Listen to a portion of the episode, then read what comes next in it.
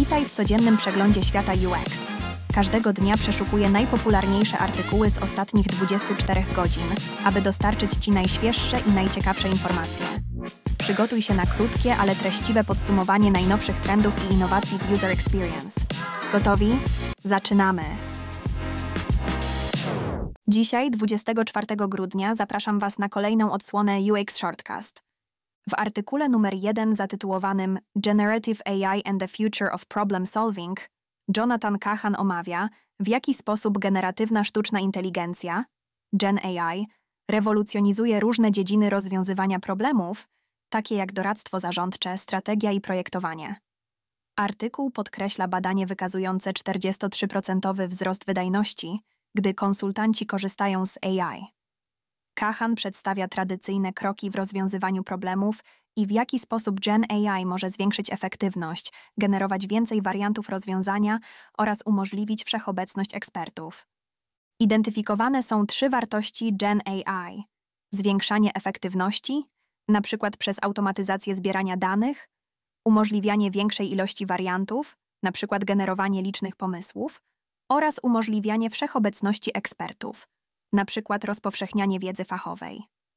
Pomimo dostępności narzędzi takich jak ChatGPT i DALE, w pełni autonomiczna sztuczna inteligencja rozwiązująca problemy jeszcze nie istnieje.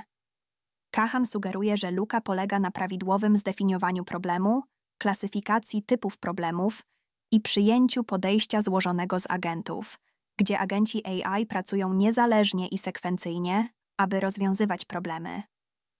Artykuł kończy się refleksją na temat przyszłego wpływu autonomicznej AI na profesje związane z rozwiązywaniem problemów.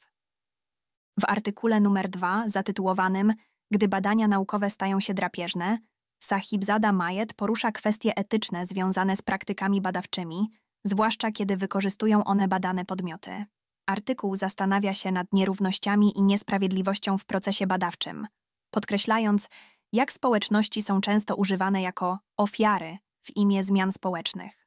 Majet odnosi się do eseju Courtney Martin na temat pokusy rozwiązywania pilnych problemów wśród społeczności biednych oraz do raportu Chicago Beyond, który krytykuje dynamikę władzy w badaniach. Artykuł podkreśla etyczny obowiązek badaczy, aby dostosować swoją pracę do prawdziwych potrzeb badanych społeczności i być świadomym struktur władzy, w które się wpisują zwraca uwagę na potrzebę introspekcji w kontekście motywów wyboru tematów badawczych i znaczenia zrozumienia roli władzy w projektowaniu i badaniach, jak zauważył George A. W artykule numer 3 Projektowanie z uwzględnieniem prywatności w coraz bardziej publicznym świecie Robert Stribley omawia rosnące obawy dotyczące prywatności i kluczową rolę projektantów UX w rozwiązywaniu tych problemów. Artykuł rozpoczyna się znaczącym przykładem z lipca 2023 roku, kiedy to sąd w Nebrasce wykorzystał wiadomości z Facebooka, aby skazać matkę i córkę za nielegalną aborcję, podkreślając realne konsekwencje naruszeń prywatności online. Stribley podkreśla, że prywatność nie dotyczy tajemnicy, ale kontroli nad osobistymi informacjami. Dzieli się swoim doświadczeniem z kradzieżą tożsamości w czasie pandemii COVID-19 która w USA podwoiła się z 2019 do 2020 roku. Artykuł wzywa projektantów UX do empatii wobec użytkowników i projektowania rozwiązań chroniących ich prywatność, niezależnie od ich osobistych poglądów na ten temat, podkreślając znaczenie prywatności w naszej cyfrowej epoce. W artykule numer 4 zatytułowanym Dobre, złe i brzydkie oblicze projektanta w szalonym świecie biznesu, Darren Yeo omawia wyzwania, przed którymi stają wewnętrzni projektanci w korporacyjnych środowiskach pracy. W obliczu redukcji zatrudnienia spowodowanych warunkami rynkowymi, nadmiarem siły roboczej oraz automatyzacją AI, zespoły projektowe są pod presją, aby robić więcej za mniej. Wysokoprofilowe zwolnienia, takie jak w IDEO i Spotify, sygnalizują niepokojący trend dla branży.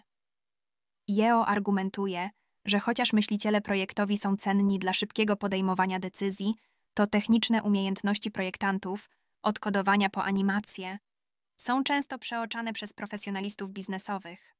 Częściowo winą za to obarcza się samych projektantów za nieskuteczne prezentowanie swoich zróżnicowanych talentów i wkładu we wszystkie produkty materialne i niematerialne.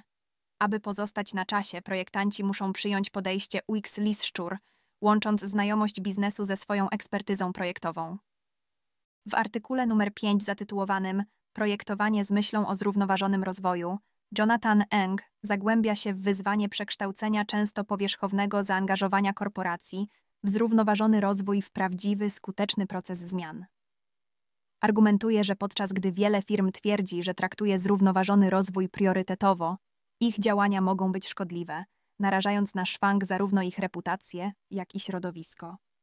Podkreśla, że kluczowe dla osiągnięcia prawdziwej zrównoważoności jest rozwój. Krytykuje tradycyjny liniowy model ekonomiczny oparty na konsumpcji i usuwaniu odpadów, opowiadając się za przesunięciem w kierunku myślenia usługowego i systemowego poprzez Service Design i Customer Experience Design. Jednakże zauważa, że bez realnego celu połączonego z zaangażowaniem społeczności, takie wysiłki kończą się niepowodzeniem. Jako projektant, Ng widzi swoją rolę w pomaganiu klientom w tworzeniu zrównoważonych łańcuchów wartości poprzez angażowanie interesariuszy, partnerów i społeczności w sensowny sposób. Sugeruje, że projektanci mają ważną rolę do odegrania w katalizowaniu długoterminowego, zrównoważonego rozwoju w przedsiębiorstwach. Dziękuję za wysłuchanie i zapraszam na kolejną dawkę wiedzy już jutro.